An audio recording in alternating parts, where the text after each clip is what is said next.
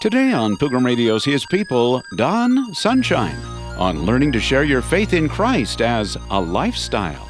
And in reality, all we have to do is tell people that they're in trouble spiritually and how they can get out of the trouble.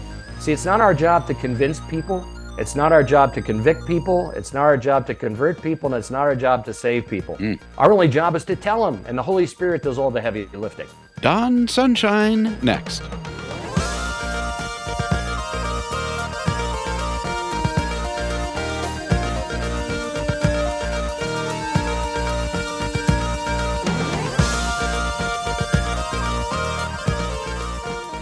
Whether through his Make a Difference live events or through his book by the same name, Don Sunshine aims to teach believers how to share their faith in Christ every day without fear, embarrassment, or hesitation.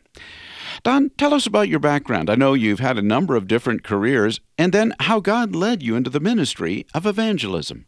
Yeah, I was born and raised in New Jersey, and I became a police officer, and I was on a SWAT team in New Jersey and uh, ended up getting injured on the job and, um, and a whole bunch of things happened but i moved into computers ended up selling computers way back when ended up going to work for apple for five years as a business development executive and um, stayed in the in the high tech field for about 24 years until god called us into ministry And so, Sunshine obviously is your real last name, and I'm just wondering how did that work as a police officer? yeah officer sunshine uh, kind of sounds like a cartoon character or a superhero you know? But yeah great it was a great name. That's actually the first thing i talk about in my training is my last name and where did it come from. Well, well, tell us how God led you into evangelism, and I, I, I know part of that story is Ron Hutchcraft, who is uh, one of our speakers on the weekends here on Pilgrim Radio. Well, I when I, I got saved at 19 at premarital counseling, and uh, I had a heart for evangelism right away because I, I was like stunned. I mean, you can actually know for sure that you're going to heaven. And I, I went I went crazy, no tact, just trying to share my faith with everybody that I cared about to tell them they could know for sure that they were going to heaven when they died. And everybody thought I lost my mind and I was crazy, had no tact. And so I retreated into what I'll call the secret agent Christian mode, where if you give me the password and secret handshake, I'll tell you about Jesus. And uh, Mhm. the entire time I was working with teenage guys in a program called Christian Service Brigade. I was an Eagle Scout, so I, I loved camping and the outdoors. Uh, led a lot of young men to Christ and discipled them. And uh, then I got called into ministry, much to my surprise. I don't have a seminary degree or Bible college degree. I'm just a regular layperson that uh, was convicted after I heard a message back in 2000 uh, that I needed to be sharing my faith more than just once a week or, you know, when I got together with the kids. And I didn't know how to do it. And I was scared to death and had all the fears everybody else had. And I just decided I love motorcycles. I'll start telling people who ride motorcycles about Jesus. Not an easy group to start with. And uh, so I figured out how to overcome the fear. And I made a commitment that I was going to begin sharing my faith with every per- person I could possibly share with every day. And so uh, I was working as a youth action director. I got called into this ministry at, at a, uh, um, it was actually a, a radio network, but they had a big youth department. I was the youth action director. And we brought Ron Hutchcraft in to do a pastor's appreciation luncheon in October of 04. And he requested a, an escort slash bodyguard. Well, I was the only one in the ministry that had a police background. So they tapped me and said, You're the guy. So I spent three days traveling around with Ron, and he watched me do what I do. And he goes, Why aren't you teaching people to do what you do every day? He said, You got all these really cool stories. And he said, I don't know anybody that's doing what you're doing. And I said, Well, Ron, I, I can't have people follow me around as I interact with people every day. He said, Yeah, but you have presentation skills. You've done corporate board uh, presentations and keynote addresses at Apple. You just need a starting point. Take my book, A Life That Matters, and, and build a training. Don't keep it to yourself. So I started doing the training and it wasn't even part of my job description. And I ended up doing 117 of them when I was at this ministry. And my wife and I left in October of 08 and started doing it full time.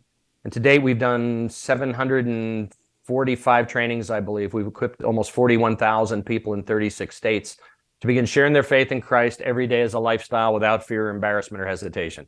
By way of a definition, and sometimes it's really good to define the topic, what is evangelism? Well, evangelism is simply taking the initiative to share Jesus Christ and the power of the Holy Spirit and leaving all the results to God. You know, we put all this pressure on ourselves that what if they say no? And these are all fears from the pit of hell. You know, all the lies the devil tells you why you can't do this. And in reality, all we have to do is tell people that they're in trouble spiritually and how they can get out of the trouble. See, it's not our job to convince people. It's not our job to convict people. It's not our job to convert people. And it's not our job to save people. Mm. Our only job is to tell them. And the Holy Spirit does all the heavy lifting. The pressure's off in that sense. It is, absolutely is. How emphasized in the average church today is evangelism? You know, I thought God gave me 24 years of business development experience to prepare me to do this. Then I found out it doesn't work. Hmm. Uh, churches are just not interested in this. Um, it, one of the hardest things I've ever done in my entire professional life is get a church to make a commitment to bring me in. And we're faith based. All we ask is travel expenses and love offering. There's no minimums, no guarantees. We're only about 63% funded, but God's kept us alive through the love offerings that we get as we train uh, to be able to continue to live and run the ministry. And it just it's very very difficult. And even when we do a training, I tell pastors right up front. I said, if you book this training on a Saturday, by the way, training is only four hours plus breaks. Uh, we average about 10% of the Sunday morning attendance on Saturday. Hmm. And it doesn't matter where I go in the United States; it's a pretty consistent number. And on Sundays, I'll tell them you'll get a lot more of your people to attend because they want to check the box and say I was in church. And when they get there, they find out that I'm not going to make them do any role playing. There's no group practicing. They're going to sit back, listen, fill in the blanks on the on the paperwork that we provide, and just absorb it and figure out how to put it into practice. And it's not that hard to do. Well, my guest today on His People is Don Sunshine. He is founder of Don Sunshine Ministries, author of the book Make a Difference How to Share Your Faith in Christ as a Lifestyle. And he also, as he just explained, uh, teaches this in a seminar format uh, across the country. Well, uh, Don, one thing that you stress is that we can learn to share our faith without fear or embarrassment. And I think it's pretty obvious that it's those two things that keep people from doing that. What are the main reasons, the main fears uh, that, that you see that probably we all know, but that it would be helpful for you to lay them out yeah. for us? There's a host of them. It's what if they reject me? What if they laugh at me? What if they make they'll make fun of me? What if they call me names? What if they won't be my friend anymore? Uh, what if they ask me a question I don't know the answer to it? I'm going to look stupid.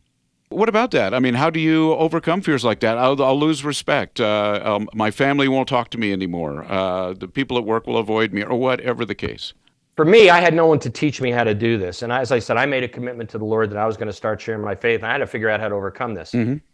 For me, and what I tell the people that I'm equipping is about 80% of my fear went away when I started carrying a good, accurate written tool to share with someone.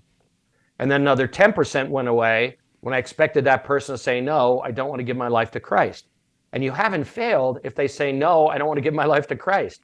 You've only failed if you haven't told them you're in trouble. Let me tell you how to get out of the trouble.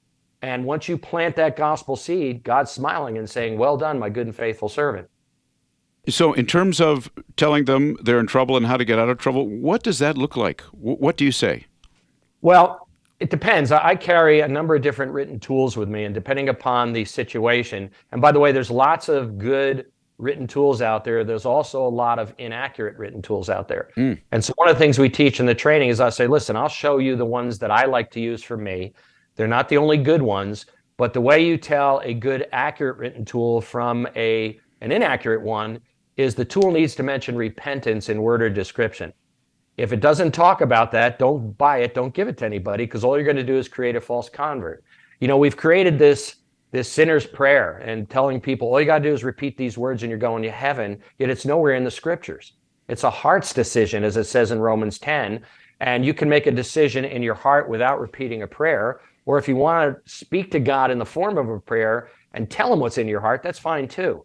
But um, you know, there's a lot of good and bad stuff out there. What I tell, like I have six questions that I teach people how to turn a conversation because I tell people when you go out into the world as a follower of Jesus Christ, you need to have your spiritual radar on and understand that your sovereign God is going to bring you people that you're going to connect with every single day.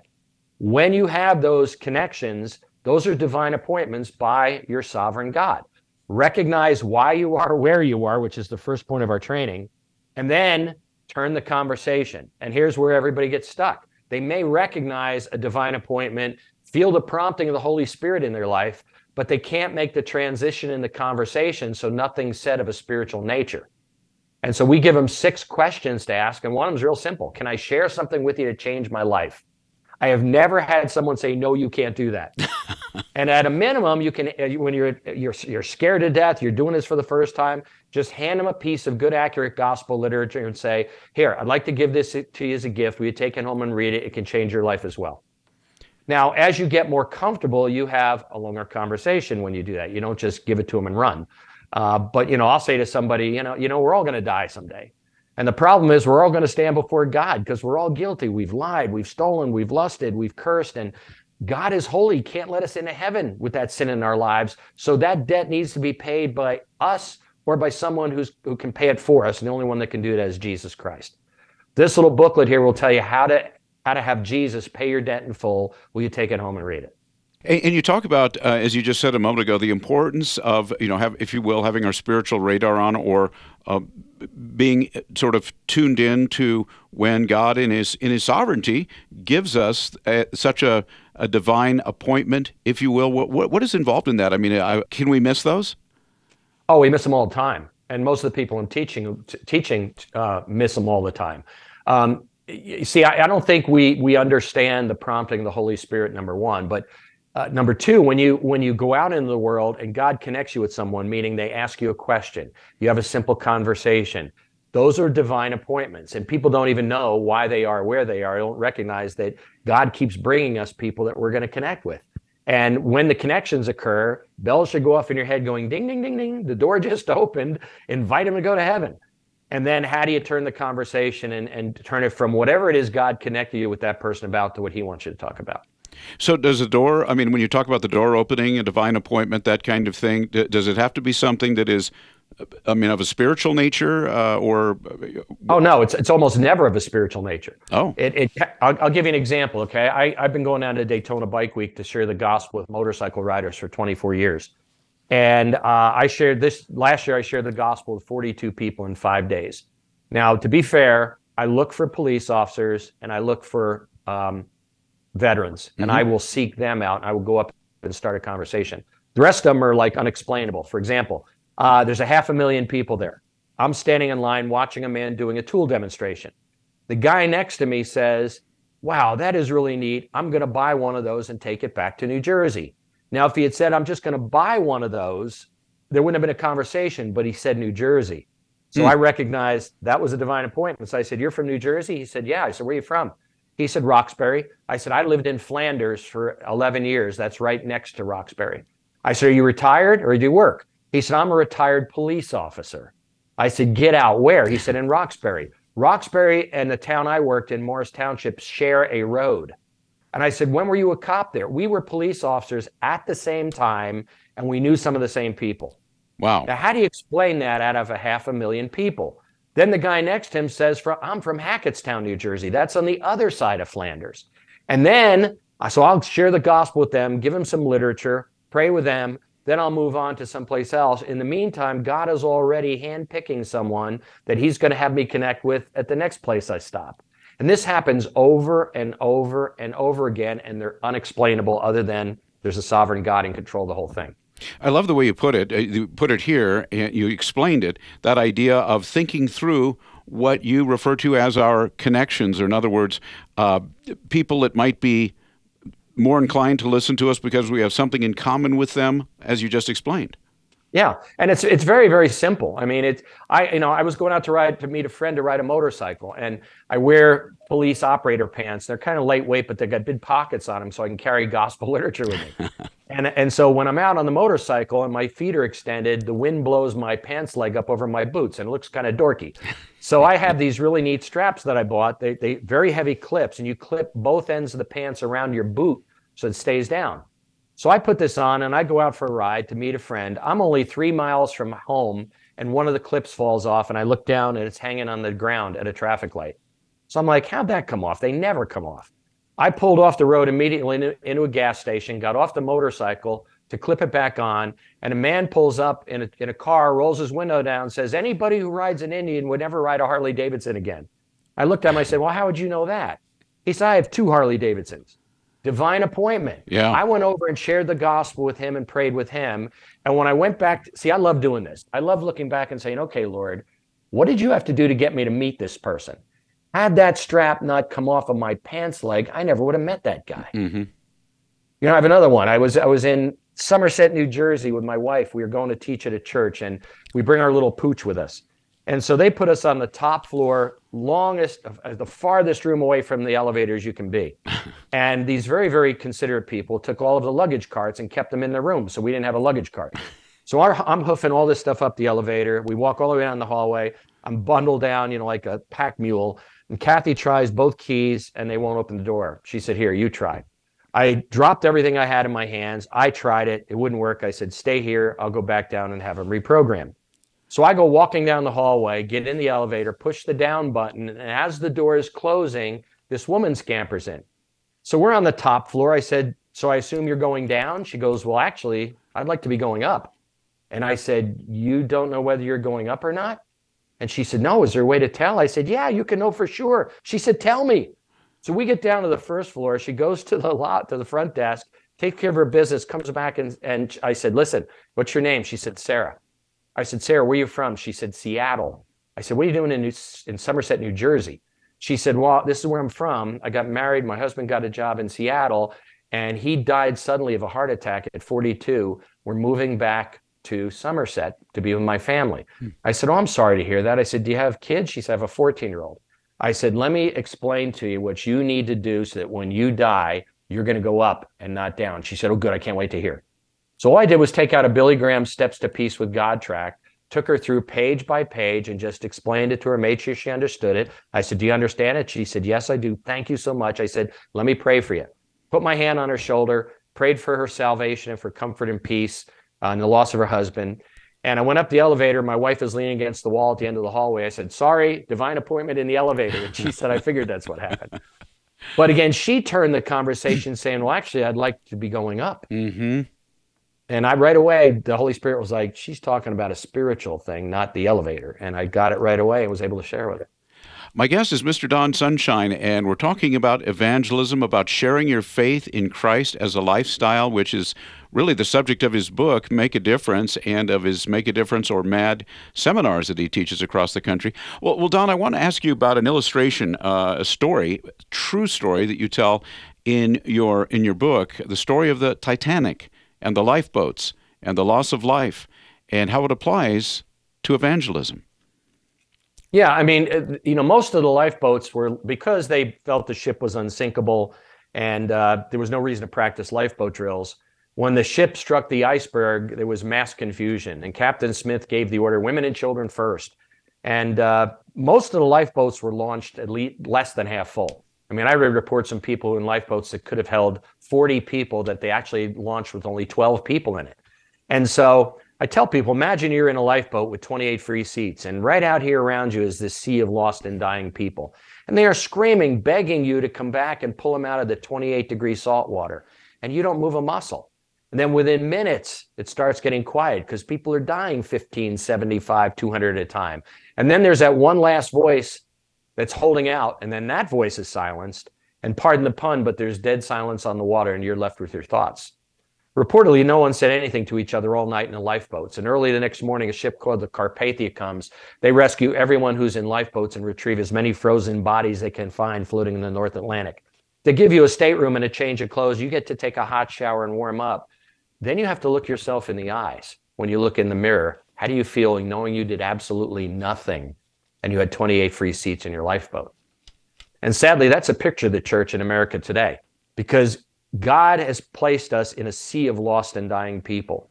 And, the, and most of them don't even know they're lost. They're not screaming for help. And we're not going back for them because we're content to have lifeboat parties with everyone who's already saved. We got fellowship dinners and small groups and Sunday school picnics and Bible studies. Nothing wrong with those things. But what about those people that God has left, has left in our lives who got lost friends? Relatives, neighbors, coworkers, people we meet at the store, divine appointments that God gives us every single day. And see, and the problem is that again, we have a bad definition of evangelism. And we, you know, all God expects us to do is to say, "Hey, listen, pal, I care about you. If you stay where you are, you're going to die. Why don't you come in the lifeboat with me? Here's how you can get in." And if you just do that, leave all the results to God, you're 100% successful. It takes all of the pressure off. And obviously, Don, in the scripture, there is the gift of evangelism. We can see somebody like Billy Graham, obviously, that has a special gift, but you're saying the scripture teaches that this is really for everybody. Oh, it is. It, I mean, it's a command to do this. And we're all full time ambassadors for Jesus Christ. You know, the chairman of the board of my ministry is a retired Baptist minister, and I wanted a pastor on our board to make sure that when we made big decisions, we were not doing anything to violate scripture. And he knows the Bible a whole lot better than I do. He's got all the education. And he came down to Daytona Bike Week with me and uh, in 2008. And we came back and he, he called me up and he said, Don, I have shared Christ with more people in the past two days than I did in the previous 14 years combined as a Baptist minister. He said, I don't have the gift of evangelism. As a pastor, I've been called to do the work of an evangelist, and I've always struggled with that. He said, But I can do what you're doing. I said, Ron, anybody can do what I'm doing. And he said, It was uncanny how no matter where you went, as we just traveled around, went wherever we felt like going, God kept bringing you people that you connected with in ways that aren't explainable, other than God brought that person to you. And I said, Ron, it happens to everybody. So here we are a whole bunch of years later, and Ron shares his faith in Christ every day as a lifestyle, just like I do, because it's not that hard to do. I have the testimonies of the parents of two seven year olds who sat through this on a Sunday morning and they both put it into practice. I do the same training in Christian middle schools and high schools because we make it hard. It's very, very simple to do. And this is what it means to be an ambassador for Christ. Right. We are, as Ron Hutchcraft says, we are all ambassadors for Christ, but we're cleverly disguised as something else. For example, I was a full time ambassador for Christ, cleverly disguised as a police officer. Today, I am a full time ambassador for Christ, cleverly disguised as a motorcycle rider. and so it, we, you know, we all have these clever disguises, but our primary role and responsibility on planet Earth is to make disciples, which begins with you telling someone about Jesus. Mm. And I think you, you alluded to this uh, a, a few minutes ago, but can you talk about the importance of knowing where we are and when we live and the connection to the biblical story of Esther? Yeah, I mean, Esther was divinely positioned by God to save lives, and uh, you know, here's here's a uh, um, you know here's a guy Haman who hates the Jews was able to get a proclamation issued that's going to end up in the death of all the Jews. Especially hated this one Jew who wouldn't bow down to him. His name was Mordecai, and so Haman gets this award from the king, goes home for lunch, and I'm paraphrasing. He has sure. a, there's a big party being thrown in his honor. He's not enjoying any of it. He's seething with anger. And they go, Haman, what's your problem? You know, you got all these awards from the king. Everything's going great. He said, Sorry, folks. I can't enjoy any of this as long as that guy Mordecai won't bow down when I go by. He's the only one in the king that violates the law. So depending upon you know what you look up in the Hebrew, um, his, his friends say, "Hey, uh, why don't you, if you why don't you hire a contractor, install an eight-story high can be either an impaling pole or a gallows, and we'll either impale him on a pole up there or hang him. Would that make your day? So he contacts his relative Esther, who's the queen of Persia, and he says, Esther, you got to do something. This crazy guy Haman wants to kill all the Jews, that includes us. He's got this really bad plan for me, wants to impale me on a pole in his front lawn or hang me from this gallows. Do something. And she said, Mordecai, I'd love to, but it's not that simple. You can't just stroll out in front of the king anytime you want. They have guards there with swords and spears, and they're trained to run you through if you show up without being summoned. And he said, What are we going to do? This is life and death. She said, Here's what I think we should do. Let's get all the Jews from exile with us to fast and pray for three days. Interesting number. And after three days, even if it means I'm going to die, I will go see the king. Say fast and pray for three days. Esther puts on her royal robe, strolls out to the edge of the king's court, and I think her heart was pounding out of her chest because it could be over like that. Mm-hmm. She steps out where he can see her and he says, Queen Esther, what a great surprise. Come up here, touch my golden scepter, sit on the throne next to me. Over a couple of days and some lunches and some maneuvering, she's able to turn the tables on Haman so the Jews are rescued and Haman gets impaled or hung on his own pole on his front lawn. How cool is that? And that's what the scripture says. And who knows, Esther, but that you have come to royal position for such a time as this. We are just like Esther. He's divinely positioned all of us where we live, where we work, where we recreate, who we sit next to on an airplane, who we have a conversation with at a gas station. They're all divine appointments by a sovereign God. And when you recognize why you are where you are, you'll see divine appointments every single day. Don, I know I have to let you go in just a moment, but I wanted to uh, ask you one other term that you, you like to use. It's on the front of your book. And uh, you, obviously, people are, the scripture talks about witnesses. We hear the word witnesses, but you say you prefer to use the term spiritual rescuer. And I wonder yes. if you can tell us about that. Yeah, that actually came from Ron Hutchcraft. And, you know, um, there's a theme that goes through the whole Bible, and that of being a rescuer. You know, it says, rescue those being led away to death, hold back those who are staggering towards slaughter, snatch others from the fire, and save them. So the whole theme of our training is being a spiritual rescuer, telling people they're in trouble how to get out of the trouble as a lifestyle. And I want to be careful because I know uh, Greg Laurie and some other people have a different definition of lifestyle evangelism than I do. Their definition is more of a negative one that you just live your life in a good way and people are going to go to heaven because of that. That's not what I'm teaching. I'm teaching how do you share your faith in Christ every day as a lifestyle. Not as a, you know, we go to a special event and do it here. We do it a special event there. Just as you go out into the world, have your spiritual radar on. God's going to bring you people, turn the conversation, invite them to go to heaven, and let the Holy Spirit do the rest. Well, sharing your faith in Christ as a lifestyle at the end of the day, by God's grace and with His help, it sounds like evangelism is still, in one sense, taking a risk. Is that fair to say? Yeah, and you know, I talk about the risk, and uh, it's not a big risk. I mean, we all think it is because the devil's lied to us. But as I said, I have the testimonies of the parents of two seven-year-olds who put this into practice after hearing it on Sunday morning. There's a ten-year-old at the Valley Forge Baptist Temple in Valley Forge, Pennsylvania, used his allowance to buy 30 Gospels of John after taking the training in his school, then in his church. And he had his aunt, who's a missionary at home on furlough, take him to the train station. He didn't come home till he shared the gospel with 30 people and gave each of them gospel literature. So we think this is hard. It's really not that hard to do. And here's what happens. When you actually put this into practice and you become obedient to what Christ commanded us to do, your Christian life becomes the great adventure that God intended it to be, but very few followers of Christ ever get to experience. If people would like more information about your book, about your seminars, how can they uh, how can they find out more? donsunshine.org, D O N S U N S H I N E.org. We can do live events, which is the way I prefer to do it, but we can also do virtual events, which came as a result of the pandemic. So I don't have to actually travel all the way out to the territory that you're in unless somebody really wants it in person. We can do something mm-hmm. virtually and equip people to start being obedient. And what happens is real church growth occurs. Not shuffling the deck of existing believers and moving them from one church to another, but real church growth as the body of Christ is equipped to do what, what God commanded us to do and left us here to do. You've been listening to His People on Pilgrim Radio. Many thanks to our guest, evangelist Don Sunshine, author of Make a Difference How to Share Your Faith in Christ as a Lifestyle. For more information, go to donsunshine.org. Coming up on tomorrow's program, it's Travis Dickinson on how our faith is strengthened in the midst of doubts and big questions. And the great irony with all this is that there's so much evidence. Mm-hmm. There's so, I mean, P- Christians have been working on this from the beginning of Christianity. We've had apologists in the life of the church who've done this important work. And I would argue that the Apostle Paul and uh, the rest of the apostles and Jesus himself was offering evidence to people in order to address the questions and the doubts that they had. That's tomorrow at the same time, right here on His People. Thanks for listening.